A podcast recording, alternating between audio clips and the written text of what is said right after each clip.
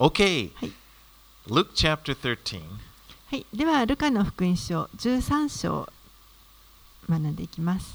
Jesus is on his way to Jerusalem where he's going to be crucified. イエスは今、この十字架刑につけられるためにエルサレムに向かっていました。And he's come into conflict with the religious leaders who want to destroy him. そして、えーそこにですね、宗教指導者たちが何とかしてイエスを殺したいと滅ぼしたいと思っている宗教指導者たちがやってきて対立します。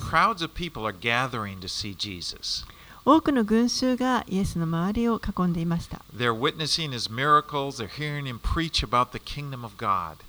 人々は皆イエスが行う、えー、そのさまざまな奇跡を見たり、また教え神に神の国についての教えを聞いていました。And let's 1 through 5. はい、では13章の1節から5節をお読みします。ちょうどその時人々が何人かやってきてピラトがガリラヤ人たちの血をガリラヤ人たちが捧げる生贄に混ぜたとイエスに報告した。イエスは彼らに言われた。そのガリラヤ人たちはそのような災難にあったのだから他のすべてのガリラヤ人よりも罪深い人たちだったと思いますか？そんなことはありません。私はあなた方に言います。あなた方も悔い改めないなら皆同じように滅びます。またシロアムの塔が倒れて死んだあの18人はエルサレムに住んでいる誰よりも多く罪の負債があったと思いますか？そんなことはありません。私はあなた方に言います。あなた方も悔い改めないなら皆同じように滅びます。These verses refer to a couple of incidents or events that happened, but that we don't know anything about apart from this scripture. この今読んだ箇所のところにはいくつかの何か出来事が書かれていましたけれども、えー聖書の中にその記録がないのであまり詳しいことは私たちには分かりません。 And evidently, Pilate had killed some Jews who had come to worship at the temple in Jerusalem. でも明らかにピラトがですね、えーこの神殿に礼拝にやってきたユダヤ人たちの何人かを殺したようです。And although we don't have a record of this, this really fits in to how Pilate would behave. でこのことこの事件に関しての記録は聖書の中にはありませんけれどもでも、えーいかにもこのピラトがやりそうなことではあります。He would often come down really violently uh, on people and try to crush in any sort of rebellion, and it would often it, it, it would it, it would have the opposite effect. ピラトという人はあのこう人々を脅すことで服従させることができるというふうに考えてそして時にこの民衆に対して非常に暴力的になるという傾向がありましたでも結果的にはそれはまあ逆になってしまうわけですけ You ど know, uh, and, and often there would be riots. しばしばそうそういうことをするゆえにこの暴動が起こります One time there was a group of uh, uh, Jews Jews that were protesting these the- these religious these priests came and they protested a tax that he had he had placed upon them and he had some people go throughout the crowd dressed just like ordinary people and stab these uh, priests. ある時にはこのピラトがですねあの人を使わしてその普通の格好をした人たちを群衆の中に紛れ込ませてそして探検を持っていてその探検で突如その人々を襲って殺すというようなこともあのした記録があります。So for for him to do something, you know, where they're talking about how he he he killed these people, that that coming up to worship, that fit in with his his pattern behavior. ですからここでこのガリラヤ人たちの血をあの混ぜたというような人々を殺したということはあの、まあ、ピラトならやりかねないということがわかります。And Jesus said, when he, when he hears about this, he talks about the men that Pilate killed, and he said, Do you think that these men were worse sinners than all the other Galileans that, because they suffered in this way? その時にイエスはこのように言われました。そのガリラヤ人たちはそのような災難にあったのだから 他のすべてのガリラヤ人よりも罪深い人たちだったと思いますか It was commonly believed at that time that experiencing a disaster was punishment for sin. 当時、えーこの何か非常に困難な目に遭うあの災難に遭うということこれは、えー罪のためにその罪の罰が当たった罰が当たったのだというふうに考えられていました。And then Jesus talks about another thing. He reference, references, references this tower that fell on people and killed them. イエスはまた別のあの事故のこともあの話題に挙げて、えーある塔が倒れて人々が何人か死んでしまったというその事件のことも持ち上げています。But you know, that's true even today. There's a tendency for people to believe that bad things happening to somebody, if, if bad things are happening to you, it's an indication that you're being punished by God. この何か悪いことが誰かに起こって悪いあの経験体験をするということこれは今日でも何かその人が神から罰せられているその、えー、証拠なんだというふうに考える傾向があります。そしてそれはあの呼ぶ気の中にもよく現れています。You know, and, and.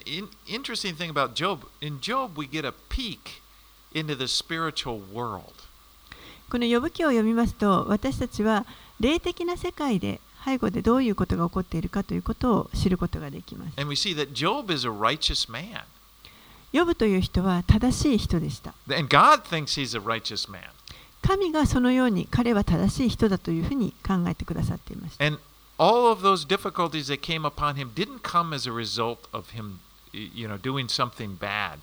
ですから、ヨブが体験したあらゆるこの、災難というのは、これは決して彼が何か悪いことをしたせいで起こった罰ということではありません。Now, Job couldn't see. We can see in as we read that we could see into the spiritual world as it gives us a little glimpse. Job couldn't. 私たちは今そのことをこの全て書かれているので知ることができますけれども、ヨブはその時なぜこんなことが起こるのかというのは分かりませんでした。And neither could his friends. また、ヨブの友人たちにも分かりません。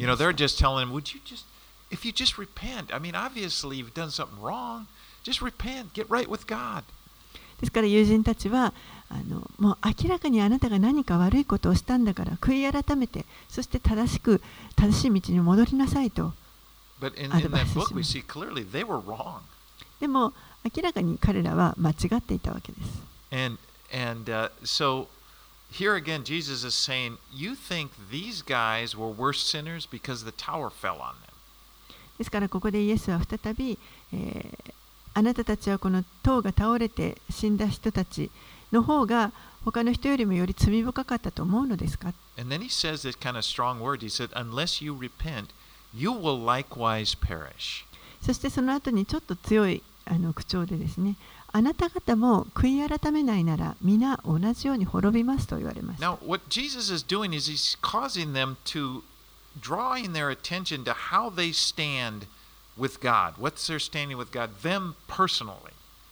このように言うことによってイエスは実は一人一人が個人的に神の前にどのように立つべきかということをにこの注意を向けさせようとしされています。Because you know how it's so easy to focus on somebody else. もう他の人のことを指摘するというのは簡単です。You know, like "Oh, they're pretty, they're a sinner, or they're not. You know, it's kind of like it's easy to talk about somebody and their relationship to God. あの人はもう全く罪深いと言って、この他の人のことを指さして、そしてその人と神との関係について何かを言うということはよくあることです。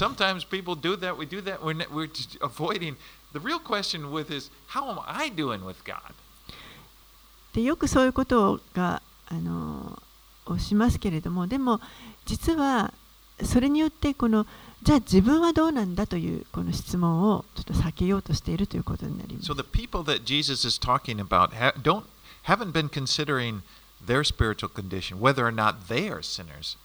ですからここに出てきたこの人々も、えー、その死んだ人たちが罪人だったのか罪深かったのかどうかということよりも自分たちはじゃあどうなのかということはあまり考えていません。でも、真実は彼らも、いつでもこのいつ死んでもおかしくないということです。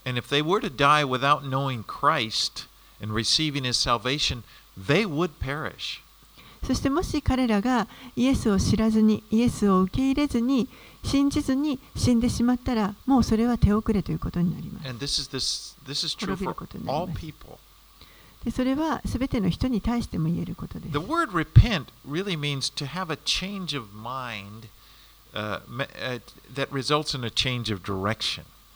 悔い改めるという言葉ですけれどもこれはえーこ心を変えるということになりますそして心を変えることで結果的に行動も変わってくるということです Because the truth is, we're all born into this world going the wrong direction.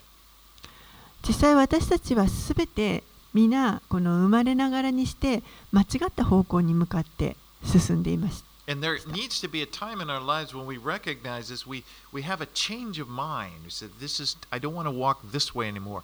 That results in a change in our direction. そして、えーどこかの時点であの気づく必要があります。私はこの間違った道にこのままずっと進みたくないと言って心を変えて方向を転換するということです。And it first comes from our mind and what we think about Jesus. でその時にまず最初に私たちのあの思いの中で頭の中で、えーイエスという方がどういう方かということを私知ります。イエスは私たちの救い主としてこの地上に来てくださいました。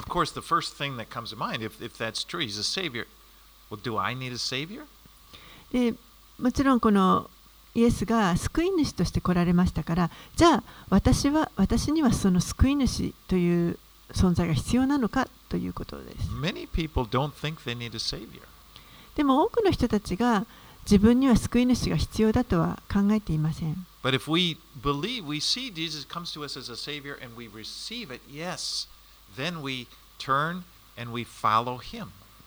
でも私たちが自分にはこの救い主が必要だと気づいてそしてイエスを信じてこの方に従おうとするならばそこで心を変えて方向が変わって主に従っていくことになる。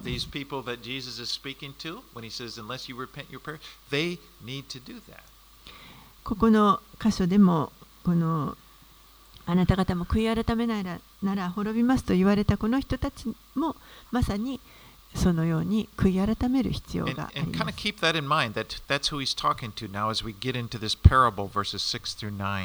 で、イエスがここで誰に対してあの語っておられるかということをちょっと覚えておいてください。これからイエスが例え話をお語りになります。6節から9節をお読みします。イエスはこのような例えを話された。ある人がブドウ園にイチジクの木を植えておいた。そして実を探しに来たが見つからなかった。そこでブドウ園の番人に言った。見なさい。3年間このイチジクの木に実を探しに来ているが見つからない。だから切り倒してしまいなさい。何のために土地まで無駄にしているのか。番人は答えた。ご主人様、どうか今年もう一年そのままにしておいてください。木の周りを掘って肥料をやってみます。それで来年、実を結べばよいでしょう。それでもダメなら切り倒してください。A vineyard was a place where, where they had very fertile ground, the best ground.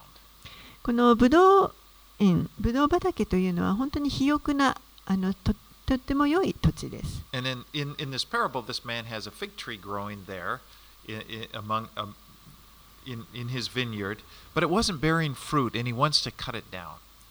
で、この例え話の中で、この主人がですね、えーブドウ園の中にイチジクの木を持っていました。でも、イチジクの木がなかなか実を結ばないのでもうこれを切り倒してしまおうとしました so, fruit, もう3年も実がなっていなかったわけですからおそらくこの木は実を結ばない木だと考えられます But the vine dresser in this story, again, this is a parable. The vine dresser convinces the man, just wait another year and let me give this tree special care. でもここで、えー、その例え話の中でこのブド園の番人が、えー、ご主人様あと一年待ってください。私が特別なケアをしてみます。もし一年経ってもまだ実がならないようだったらその時は切り倒してください。Now, in the context of these people, again, that Jesus is talking to, you know, about they, they thought that uh, these guys were worse sinners because this bad thing happened to them. This parable teaches that in the tree, in the tree, the tree is actually, the fact that it's not being cut down is not evidence that it's okay. The, it, it's actually in danger of being cut down. この例えが話された文脈ですけれどもこれは、えーその悪いことが起こって あのこの人たちは他の人よりも罪深かったんじゃないですかと考えていたような人たちに対して、まあ、イエスがこの例え話を話されているわけですけれども、えーこの中でこの木が切りこの時にまだ切り倒されなかったというのはその木があいい状態だから切り倒さなかったわけではありません。The only reason the tree is not being cut down is because of the patience of the vine, uh, the owner of the vineyard. この木が切り倒されなかった理由はただただこの主人のえー忍耐によるものです。And so, in life, if, if, if just because nothing bad is happening to us doesn't mean that we're that things are are good between us and God. It's it's uh, あの何か私たちの人生で悪いことが起こらないというのは決してあの必ずしも私たちと神との関係がいつも素晴らしいから何も悪いことが起こらないというわけではありません。ただただ神の忍耐とそして神のこの優しさによるものだということです。Now there is a many people see another application to uh, this parable relating to the nation of excuse me of Israel. えー多くの人たちがこの箇所のあの適用としてですねあのまた、えーもう一つイスラエルの民に関するあの例え話であるというふうに考えています。And I just wanted to look for a moment uh, because this is quite interesting. In Isaiah, Old Testament book of Isaiah, chapter 5, there's another parable of a vineyard in which the prophet Isaiah uh, speaks about the nation of Israel.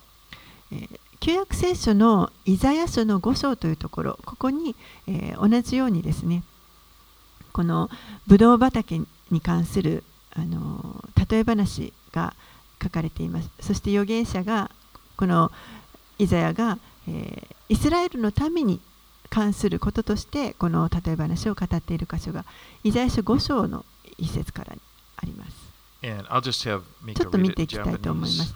1節から5節をお読みします。さあ、私は歌おう。我が愛する者のために、そのブドウ畑についての我が愛の歌を。我が愛する者はよく肥えた山腹にブドウ畑を持っていた。彼はそこを掘り起こして石を除き、そこに良いブドウを植え、その中に櫓を立て、その中にブドウの踏み場まで掘り、ブドウがなるのを心待ちにしていた。ところが、水ブドウができてしまった。今、エルサレムの住民とユダの人人よ。さあ、私と我がブドウ畑との間を裁け。我がブドウ畑になすべきことで何か私がしなかったことがあるか。なぜブドウがなるのを心待ちにしていたのに、水ブドウができたのか。さあ、今度は私があなた方に知らせよう。私が我がブドウ畑に対してすることを。私はその柿を取り払い、アレステルに、ま、任せ、その石垣を崩して踏みつけられるままにする。And then if you look in verse 7, it says, For the vineyard of the Lord of hosts is the house of Israel and the men of Judah. そして、えーその先の7節を見ますと万軍の主のブドウ畑はイスラエルの家ユダの人は主が喜んで植えたものとあります And, and the reason I bring that up is that in that in that parable of Isaiah, the, the again he's looking for fruit. He's patiently waiting, but it's not bearing fruit.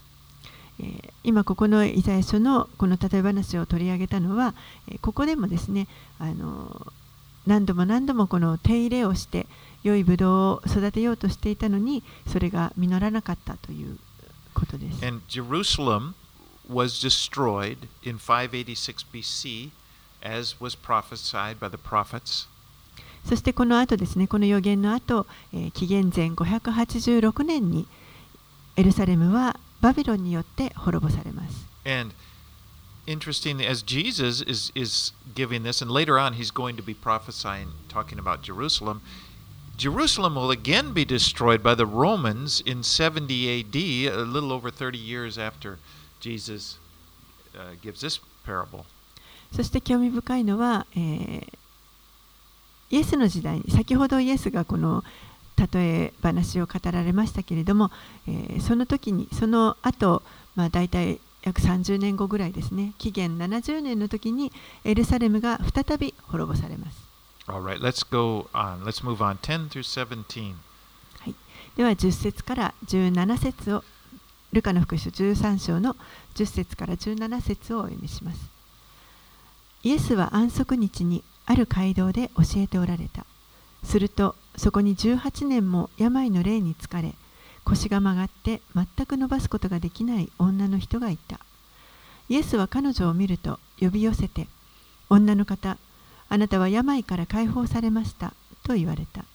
そして手を置かれると彼女は直ちに腰が伸びて神をあがめた。すると街道司はイエスが安息日に癒しを行ったことに憤って群衆に言った。働くべき日は6日ある。だからその間に来て直してもらいなさい。安息日には行けない。しかし主は彼に答えられた。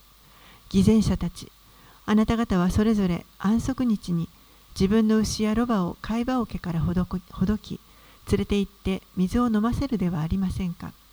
この人はアブラハムの娘です。それを18年もの間サタンが縛っていたのです。安息日にこの束縛を解いてやるべきではありませんか？イエスがこう話されると反対していた者たちは皆恥じ入り群衆は皆イエスがなさったすべての輝かしい見業を喜んだ This is actually the last time that's recorded that Jesus will be in a synagogue. ここは実は最後にあのイエスがまあ街道におられたということの記録のがある最後の箇所になります。And um, after this, there's the confrontation between him and the religious leaders is getting stronger and stronger. この後あのこのイエスと宗教指導者たちの間のこの対立というのはどんどん深くなっていきます。But he's teaching there. It's the Sabbath day, and there was a woman who had this some sort of disability that caused her to be hunched over, some something to do with her with her spine. えー She couldn't stand up straight. イエスはですねこの安息日安息日の日に街道で教えておられましたけれども、えーそこに一人の、あのー腰の曲がった女性がいました。でまあ、原因ははっきり分かりませんけれども何かあの背骨の状態が悪かったのかとにかくまっすぐに立つことができない女性がいました And it said she was in this condition for 18 years. 彼女はそのような状態がもう18年間続いていました。イエスは彼女を呼び寄せました。Her, そしてイエスが彼女に触れられると直ちに彼女は、癒されてそしてまっすぐ立ち上がることができました。18 years and all of a sudden she's completely restored in an instantly. 想像できるでしょうか？18年もの間ずっと腰が曲がった状態だったのがもう瞬間的にまっすぐに立ち上がることができました、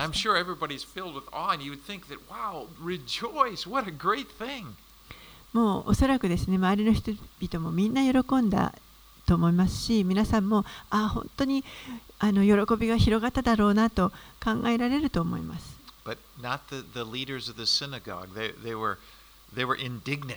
How could he do that on the Sabbath? けれどもこの街道の街道司は違いました。もう彼はどうしてこんな安息日にこんなことをするんだとちょっと憤りを覚えています。And that's often a stumbling block over and over with Jesus on the Sabbath. They were they would often get mad at Jesus because he didn't observe their idea of what the Sabbath should be. ここがいつもこのイエスが行われることに対して人々がつまずいてしまうところですね。安息日の日にイエスがさまざまなことを行ってそれが彼らがこの立法の指導者たちが、えー、安息日にはしてはいけないと一生懸命守っていることをイエスがことごとく行ってしまうので、えーま、人々はつまずきます。But they had a really complex system of rules that they, they had come up with as to what you could do and what you couldn't do on the Sabbath.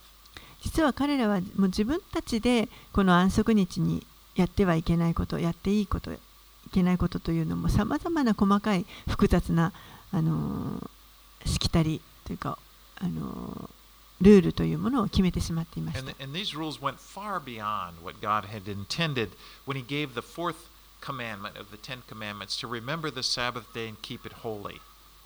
それらのルールというのは、え、神が本来意図していたことよりもはるかに、あの超えてしまっていました。神はそもそもこの10回のうちの4つの4つ目の戒めとして安息日を守り、そしてこれを聖なるものとしなさいというふうに言われました。For example, I'll just tell you one thing. They, they said that it was okay on the Sabbath water for you to draw water, you know, take a bucket and come and pour it into the trough in front of the, the donkey. That was okay.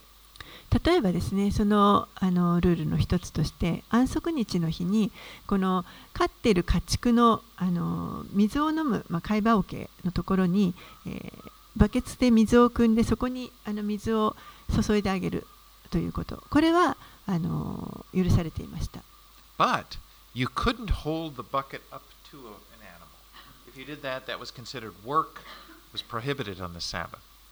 けれどもそのバケツに水を汲んでそれをそのままバケツを持ったまま、えー、家畜に水を飲ませようとしてこの持っているこれがあの仕事とみなされてこれは許されていませんでした。And then Jesus points out that you, you would untie an animal and lead him to water on the Sabbath. You know, animals need water every day, Sabbath or no Sabbath. そしてイエスはこのその彼らにこあの言われた時に安息日にあなた方は安息日であっても牛やロバには水を飲ませに行かせるでしょうと家畜はあの毎日水を飲む必要がありますから、えー、そうやって貝羽桶からほどいて連れていくでしょう。So why wouldn't they approve of untying a person who has been bound up, as Jesus said, bound up by Satan? ですからどうしてこの人がですねサタンにずっと縛られていたこの人をほどいてやることがいけないのかと言われています。Aren't animals or aren't people worth more than animals? 人はこの家畜よりももっと価値があるものじゃないんですか And verse 16, and ought not this woman, a daughter of Abraham, whom Satan bound for 18 years, be loosed from this bond on the Sabbath day? 16節この人はアブラハムの娘です。それを18年もの間、サタンが縛っていたのです。安息日にこの束縛を解いてやるべきではありませんか？Now, Jesus is implying that this sickness was caused by the devil. ここで実はイエスはこの女性の抱えていた病というのは悪魔によるものだったということを、まあ、暗示しておられます。Now, of course, the root of all sickness in the world is sin is, is you know, is at the root of all sickness in the world. 実際ですね、この世のあのすべての病というのは、その根本的な原因は、この罪の中、罪の世の中でのこの病の根本的な原因は、すべて罪から。You know, before sin came into the world, there wasn't sickness. 罪がこの世に入り込む前は病というものはありませんでした。And the devil now we, we know rules this world through tempting people to sin. そして今はこの世はサタンが支配して人々を何とか罪を犯させようとしています。I, I just say that because generally speaking, you know, you could say the devil's behind all uh. これはあの一般的にあの全ての病の背後にはこの悪魔の力が働いているということです。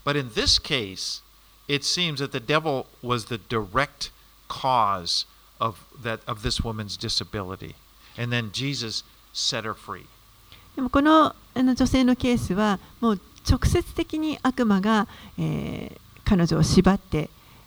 このまっすぐ立てないようにしていたそれをイエスがそのサタンの束縛から解いてやったということです Well, again, it was the Sabbath, and that's what really upset these guys.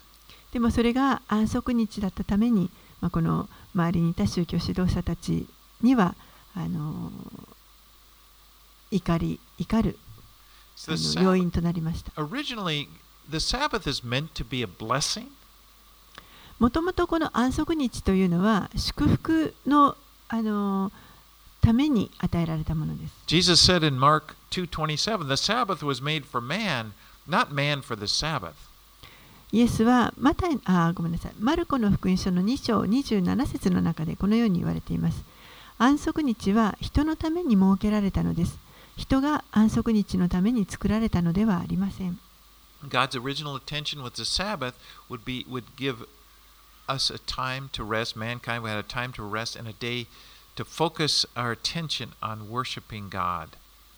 神がもともとこの安息日をお与えになったその意図というのは人が仕事から手を休めてそして体を休め、神と神を礼拝するそのことに思いを向けさせるというものでした。重い重荷を負わせようとするためのものではありませんでした。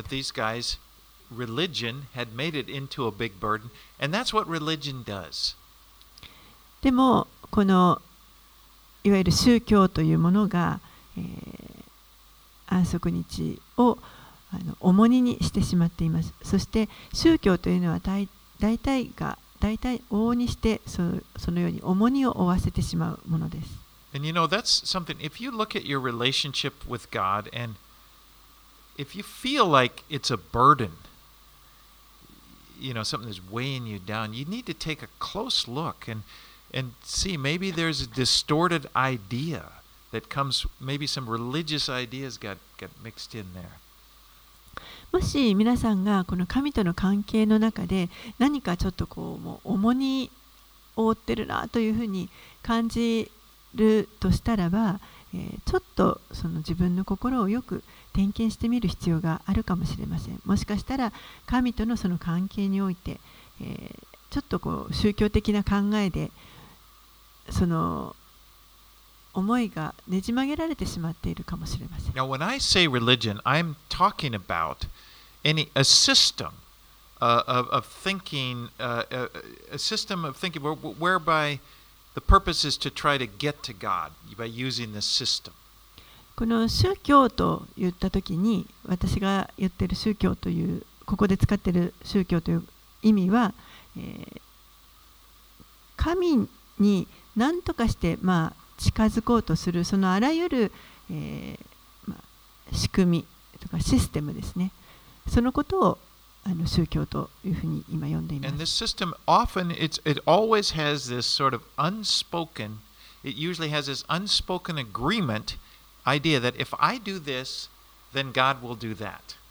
そしてそういったその仕組みというのはもう暗黙の了解で、えー、何か私がこれをしたら神はこうしてくださる。というそういった関係性がそこにあります。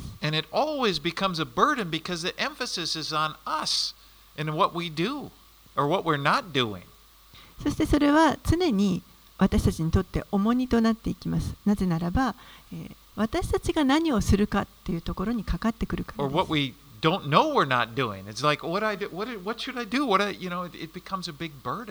もしくは何をしたらいいかわからない。ということ。これもまた私たちにとって重荷となっていきます。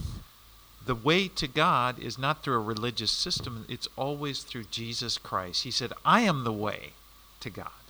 神のもとに行くのはこれは宗教の仕組みを通していくわけではありません。あくまでもイエスを通してイエスご自身が道であるわけです。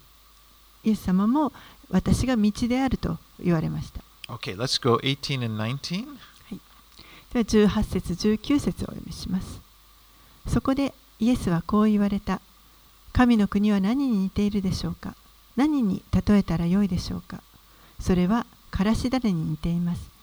ある人がそれを取って自分の庭にまくと成長して木になり空の鳥が枝に巣を作りました。Now, Jesus tells two parables that describe what the kingdom of God is like. ここでイエスは、え、この神の国がどういうものかとどのようなものかということを2つの例え話で話します。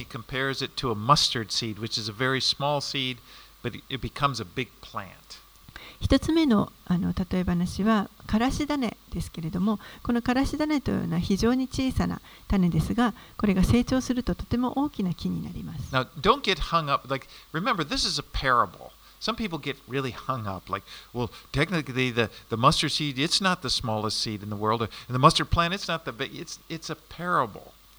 えーあまりですねこれを深くあの捉えすぎないでくださいたからし種は世界で一番小さい種じゃないしう しかも世界で一番大きな木になるわけでもないとそういうことではなくてこれはあくまでも例え話です He's using something everybody knew about. Everybody knew about a mustard, and they knew it was a small seed, and they, it, it grew to be a big plant.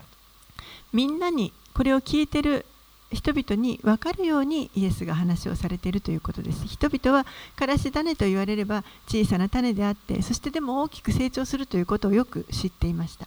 And the kingdom of God is compared to this. そして神の国はそれと比べられると言っています。And you, you think about the king, kingdom of God came into the world almost unnoticed. 神の国がこの世に来てもでも最初はほとんど誰にも気づかれていませんでした。Jesus was born in Bethlehem, イエスはベツレヘムでお生まれになりました。and he grew up in Nazareth. Very ordinary people. Very, his dad was a carpenter.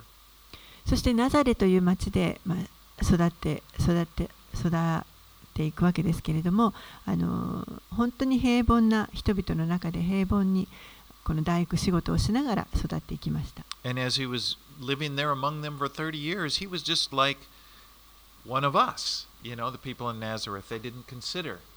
30年ほどそのナザレの町で、まあ、本当に私たちと同じように普通の人として育っていかれました。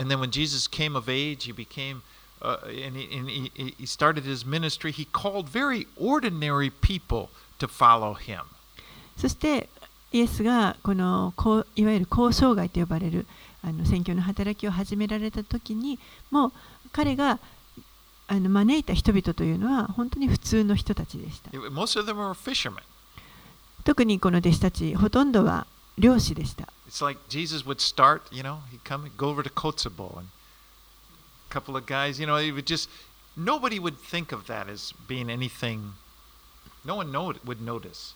例えば、イエスがもしここ鎌倉に来られたら、例えば、小壺に行って、あの小壺の漁師さんたちを招くような、そんな形で、あのほとんど誰にも気づかれないというか、知らない。小壺の,あの漁港があるんですけれども、ここからすぐ近くに。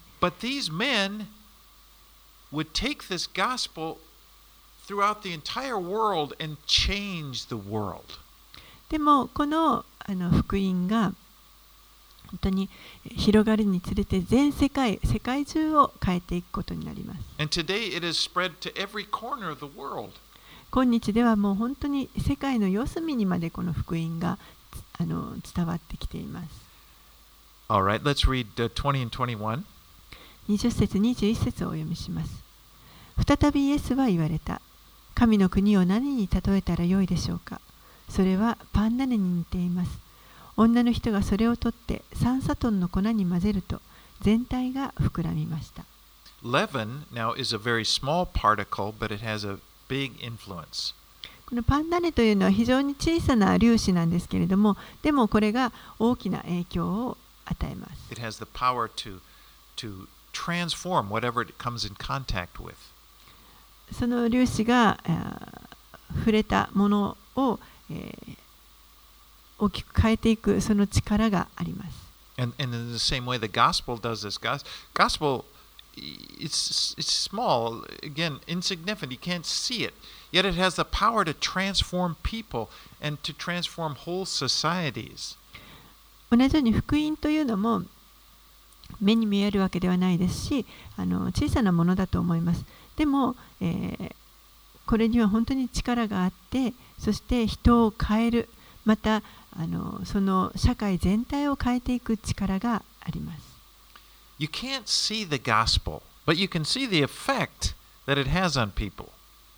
福音というものを目で見ることはできませんけれどもでもそれを通して変えられた人々を見ることができま And す that's what so impressed me and in fact affected me when I was a young man.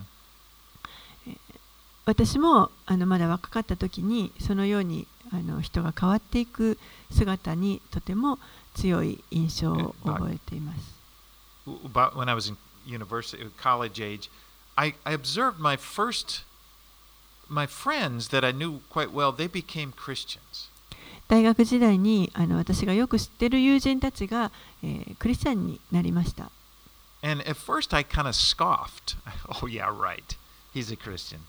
最初はですね、ちょっと彼らをもう私もバカにしていました。I mean, I grew up in a kind of a religious environment, and I thought, "Ah, yeah, I know what Christians are, yeah. But and so I kind of, but then I, I I looked back and I saw their lives change. 私自身あのこの教会に行ったりとかそういう中で育ってきましたからあのキリスト教というのはよあのある程度分かっていましたのでああまあキリスト教ねふんと思っていたわけですけれどもでも彼らをよく見ているとあのその人生が本当に変わっていくのが分かりました And it t- it made me take notice. It's like, wow, there's something going on here. そしてあ何かここにあるということが分かりました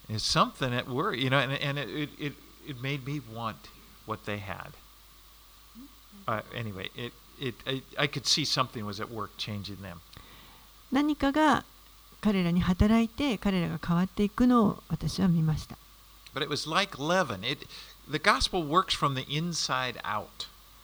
このパンダネのように、この福音の働きというのは内側から外側に向かって働き,働き。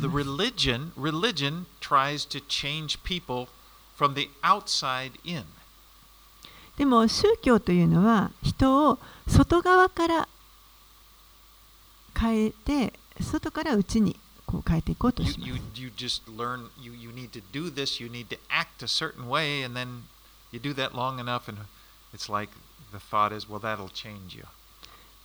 これをしなければいけないあれはしてはいけないとそのさまざまな制約を設けてそうやって外側から、えー、変えていくことで、まあ、あの考えを変えていくというものです。It's like the Pharisees, the religious leaders that Jesus is dealing with, it, they, with their, all their rules and all that stuff.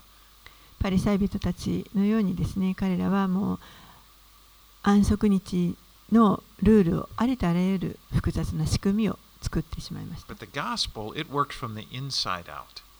でも福音というのは内側から外に向けて働きます。Christ comes into our hearts. キリストは私たちの心に入ってきてください。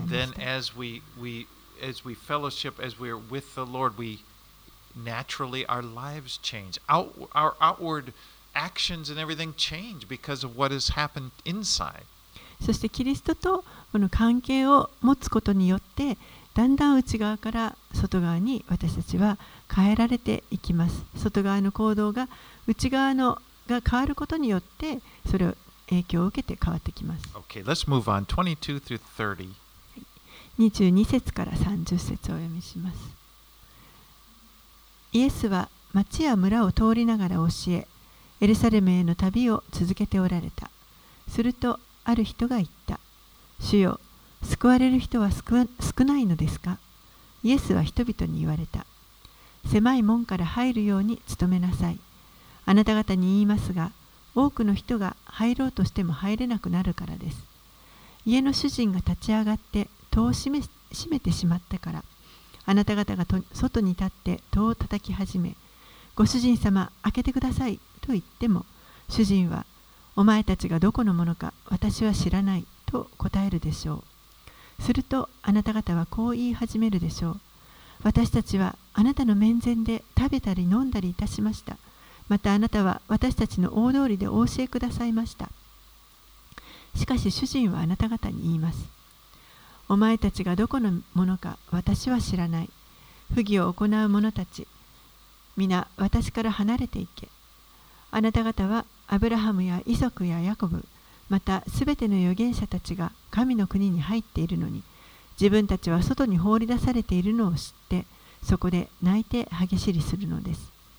人々が東からも西からも、また南からも北からも来て、神の国で食卓に着きます。いいですか？後にいるものが先になり、先にいるものが後になるのです。Jesus is heading toward Jerusalem. イエスはエルサレムに向かって進んでいました。And he's asked, is, is, Lord, will those who are saved be few? そしてその途中で尋ねられます。主よ救われる人は少ないのですか？And then Jesus responds, strive to enter through the narrow door. するとイエスはお答えになって狭い門から入るように努めなさい。Now the way of salvation is narrow. Why? Because it's the only way. 救いに至る道というのは狭い道です。なぜでしょうかそれは唯一の道だからです。The only way to get saved is, to, is through faith in Jesus Christ. 唯一救われる道というのはイエス・キリストに信仰を置くということです。In John 14:6, Jesus declared, I am the way, the truth, and the life, and no one comes to the Father except through me. ヨハネの福音書の中でイエスはこう言われました。ヨハネの福音書14章6節私が道であり、真理であり、命なのです。私を通してでなければ誰も父の身元に行くことはできません。But be, just because it's narrow doesn't mean that it's exclusive. でもその道が狭いからといってあの排他的なものであるということではありません。Anyone who chooses to enter by the narrow way is welcome. 誰であれ、この狭い道を選ぶ人たちは歓迎されます。Jesus provided a way of salvation to anyone who would accept it. イエスはこの道を受け入れる人たち、すべての人にこの救いの道を提供してくださいました。これはただで与えられるものです。But it is the only way. でも、唯一の道です。Apart from faith in Christ, there is no other plan of salvation besides Jesus and his death on the cross for the forgiveness of our sins. イエスと、そしてイエスの十字架での死そして罪の許しというものこれを信じる信仰以外にほかに救われる道というのはありません。But right、now the door is open. 今はこの扉が開かれています。One day the door is be shut. でもやがていつの日かこの戸が閉まる時が来ます。When the door is shut, it's too late. もし戸が閉まってしまったらもう手遅れになります。So again, the opportunity now is to be saved is now. ですから、救われるのは、救われるそのチャンスというのは今です。In verse 29, he says, People will come from the east and west, from the north and south, and recline at the, at the table in the kingdom of God.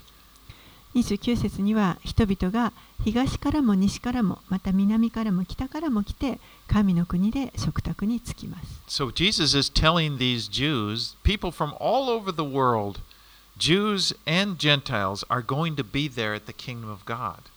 ですからここでイエスは人々に対して、えー、この神の国にはすべての世界中からユダヤ人も違法人もすべての人がこの神の国に入るということを言われています。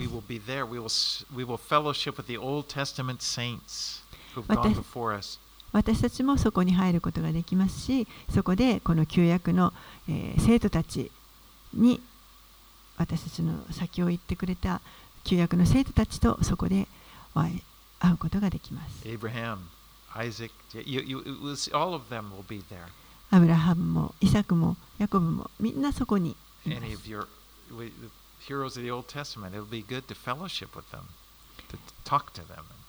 ですからそこでこの旧約の,あの生徒たちと交わりを持ったり話をするという。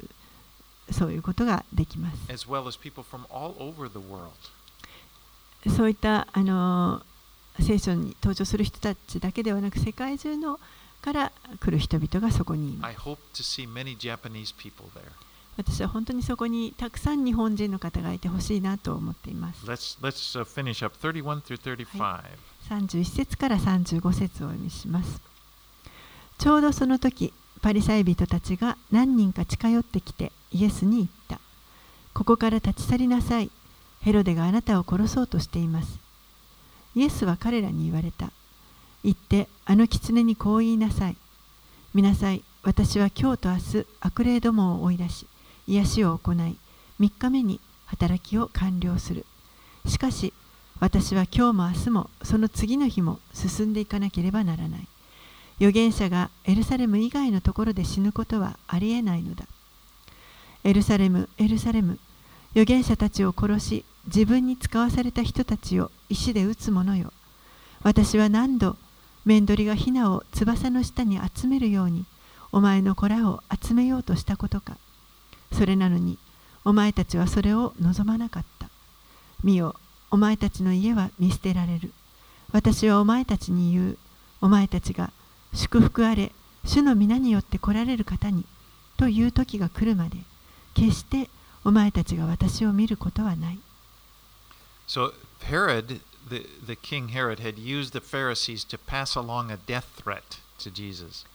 ヘロデはここで、えーパリサイ人たちに、まあ、イエスを殺すという脅しを送ってきました。But Jesus is not intimidated by it. でも、イエスはそれに脅かされるようなことはありませんでした。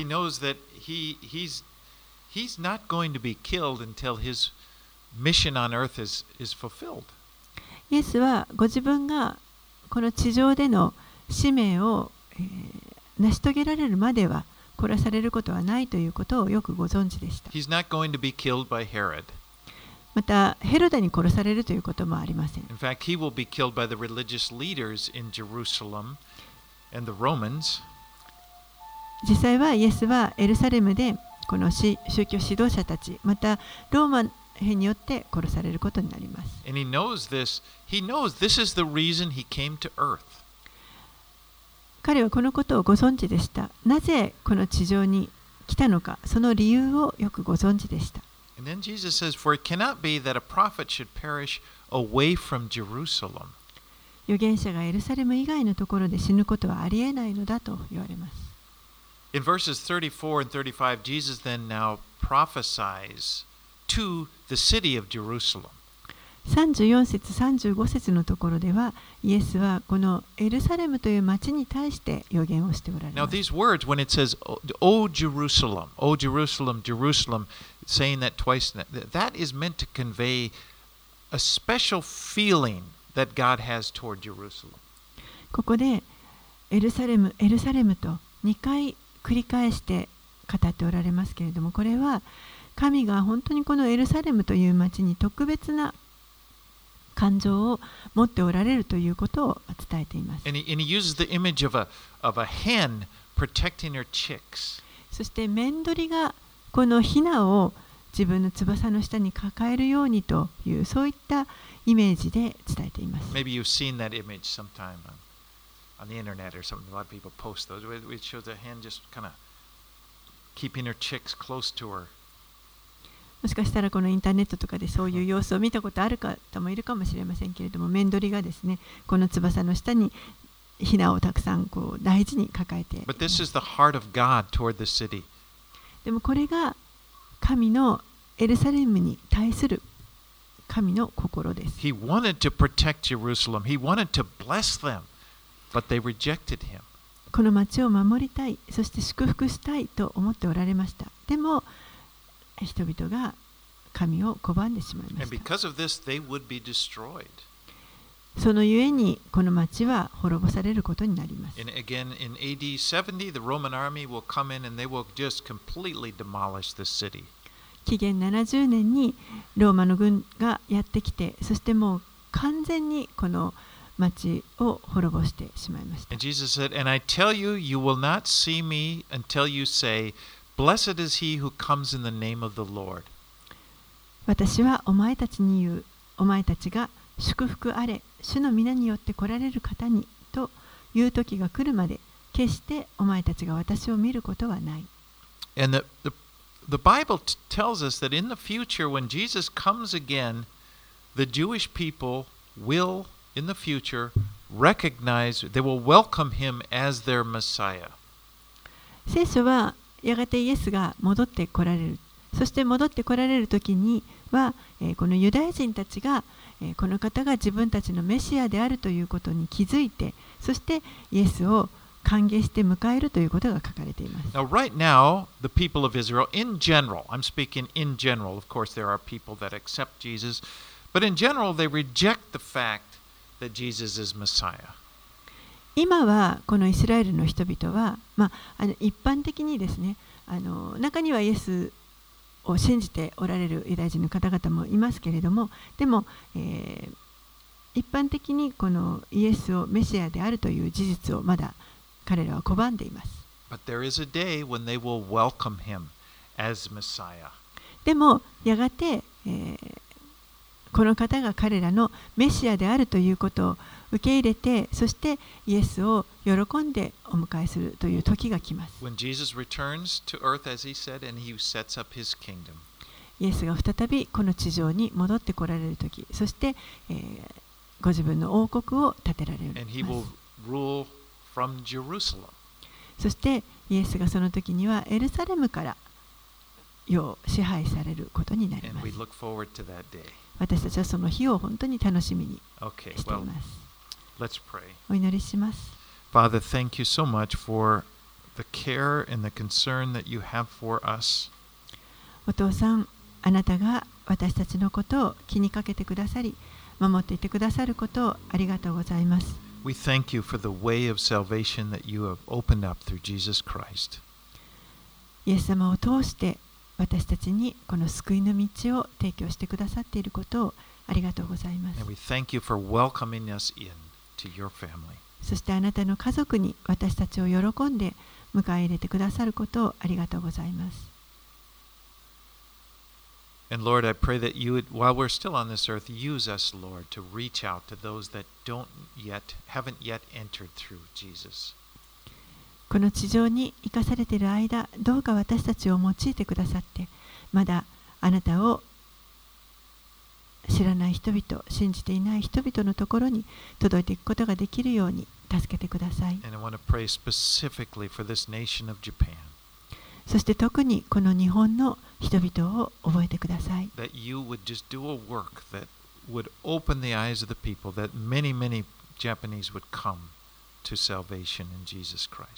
あなたが働いてくださって、多くの人々の目を開き、大勢の日本の方々が、イエス・キリストのもとに来ることができるように助けてください。